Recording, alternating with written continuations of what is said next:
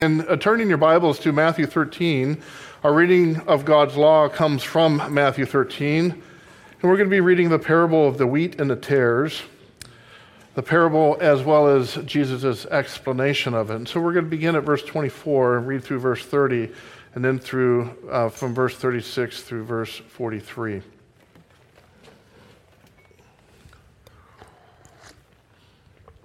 Matthew 13 beginning of verse 24.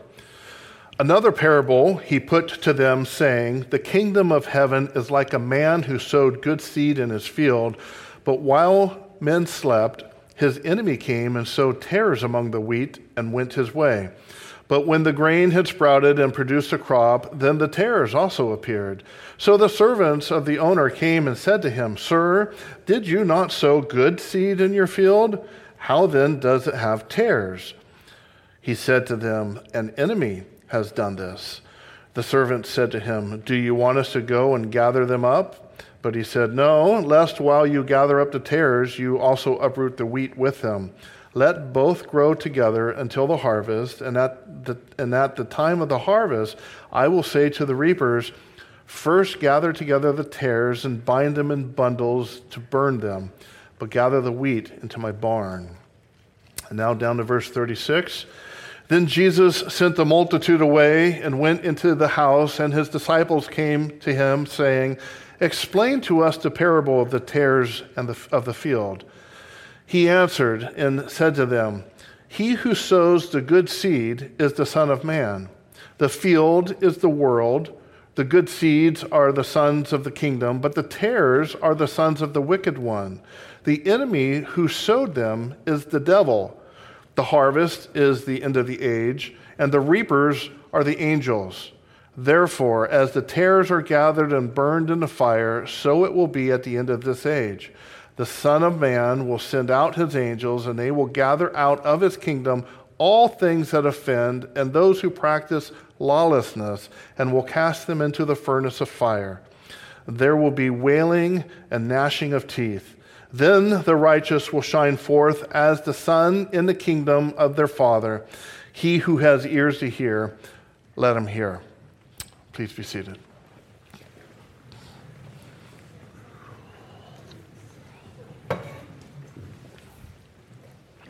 As Jesus explains the meaning of the parable of the tares to his disciples. He says in verse 41 that the, that the tares are the people who practice lawlessness. He earlier said that the tares are those who are sons of the devil.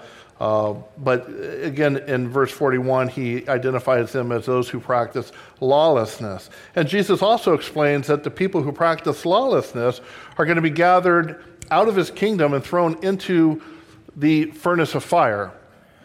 Now, you'll notice in verse 22 that Jesus uses the definite article when he mentions the furnace of fire. He doesn't say that the people who practice lawlessness are going to be thrown into a furnace of fire, as if there's multiple furnaces of fire and one may be selected for these people and another for those people. But no, Jesus says that they will be thrown into the furnace of fire. And so Jesus is referring to a very specific furnace of fire. Not multiple furnaces of fire, not just any ambiguous furnace of fire, but a very specific furnace of fire, the furnace of fire. And he says the people who are thrown into this furnace of fire uh, will be wailing in agony and gnashing their teeth. And we understand that Jesus is, uh, Jesus is speaking about the place we commonly refer to as hell. He's telling his disciples that a day is appointed when those who practice lawlessness will be gathered together and thrown into hell. Now, hell is a difficult concept, a difficult thing for us to understand because there's nothing else in our experience that we can associate with hell. Quite often, uh, when we're introduced to something new, we're able to associate it with something that we already know in order that we can uh, understand that new thing, make sense of it. For example, if I told you that I ate lunch at Whataburger, you may not have ever heard or have seen Whataburger. And so you would not have a very good idea of the lunch that I ate. But if I explain to you that Whataburger is a Texas based food chain that has a very similar menu and cuisine as the California based In N Out Burger, then you would be able to make an association with uh, something that you already know and understand. And then you would have a pretty good understanding of the lunch that I had at Whataburger. Well, Jesus is speaking to his disciples about hell.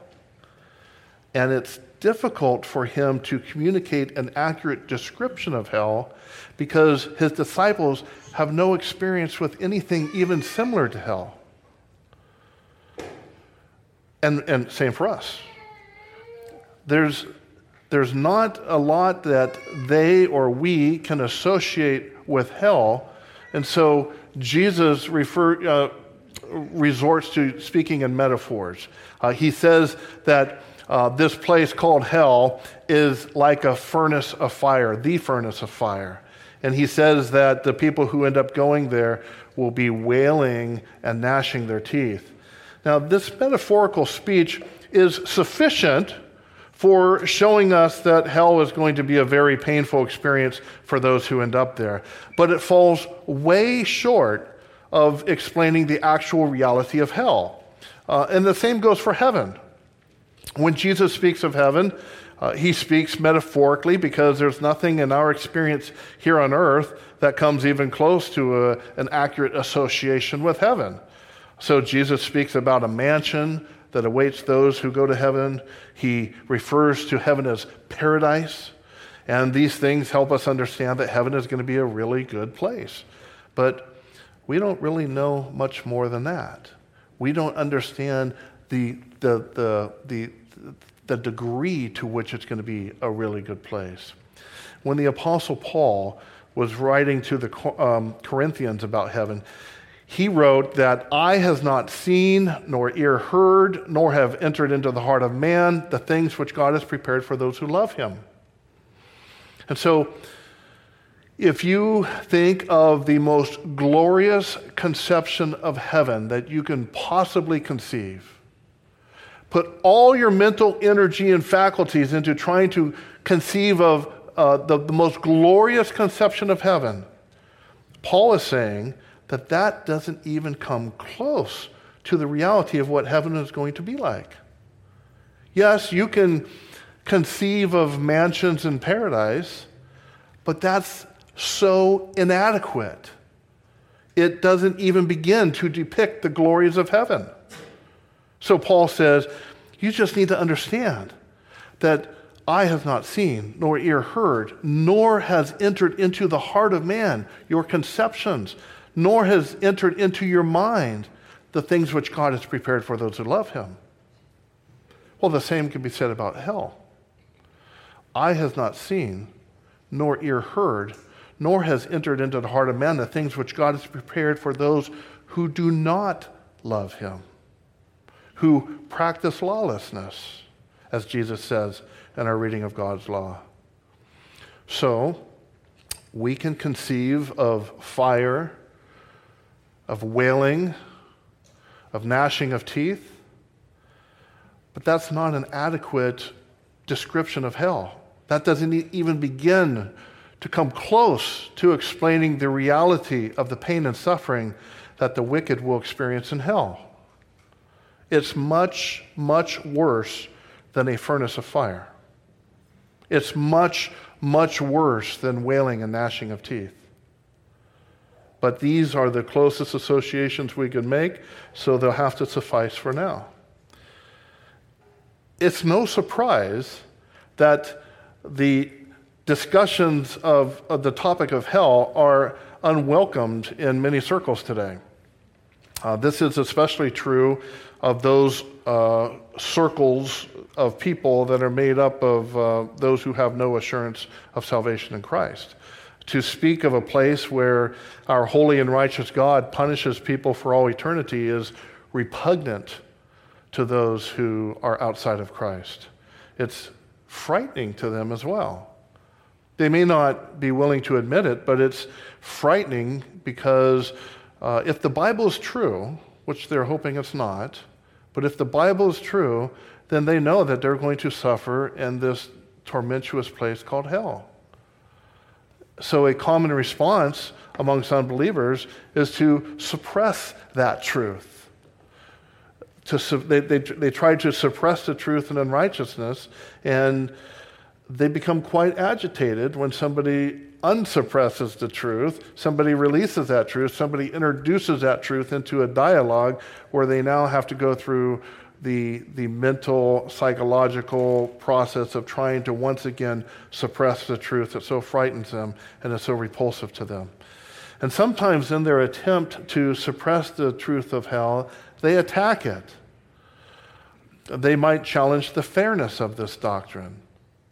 They'll ask, How is it fair that God punishes people for an infinite amount, an infinite amount of time when the person has only sinned against God for a finite amount of time. They might pose a scenario, a hypothetical, uh, where a 25 year old man dies in his sin. Uh, how could God possibly punish that guy for all eternity when he only sinned for 25 years? Asking this question reveals a deficiency in the questioner's understanding of the holiness and glory of God. God is so infinitely, infinitely holy that to sin and fall short of his glory is not something that can be measured by time. That's where the fallacy lies. Uh, it's trying to measure uh, a, a sin according to duration, the amount of time the sin happened. Um, in other words, God's punishment of the wicked is not measured by how many minutes, months, or years uh, the sinner has sinned. Rather, it's measured by the sin against God's infinite holiness and glory. That's the measurement. It's a, it's a transgression of God's infinite glory and holiness. So that's the reason why his punishment is so severe. But I'd like to suggests a further consideration on this matter. In the parable of the tares, Jesus says that the tares are allowed to remain in the field until the day appointed for the harvest. Uh, so the, their punishment for the sins they commit on earth doesn't happen here on earth. It happens when they arrive in hell. Uh, but there's no reason to believe that the sinner in hell has stopped sinning as, he, as he's wailing and gnashing his teeth in defiance against the God who is afflicting him, he continues to add sin upon his sin. The sinner in hell is punished for eternity, not just because he transgressed the infinite holiness and glory of God while he was alive on earth, but he continues to transgress the infinite holiness and glory of God for all eternity while he's in, in, in hell. So the protest that an infinite punishment for a finite sin is flawed because it doesn't take into account the sins that continue to be committed while in hell. In other words, the sins that continue to be committed for all eternity. Our reading of God's law, dear friends, is a warning. It's a warning to everyone who practices lawlessness. Jesus has made it clear that sinners are storing up punishment for the day of wrath. And the sinner may think that he's getting away with his sin because he doesn't appear to experience any immediate consequences for his sin. But our reading of God's law is assuring us that the consequences are forthcoming to those who refuse to repent while trusting in the atoning work of Jesus Christ. And so, dear friends, let us repent of our sins. Let's not suppress the truth in unrighteousness. Let us embrace the truth and repent of it, seeking our refuge in the, glory, in, in the, the atoning work of Jesus Christ. Let us throw ourselves upon the mercy of God and let us go to Him now, not later, not tomorrow. Let us go to Him right now in a short time of silent prayer, confessing our sins and entreating Him to be gracious with us in the name of Jesus Christ. Let's pray.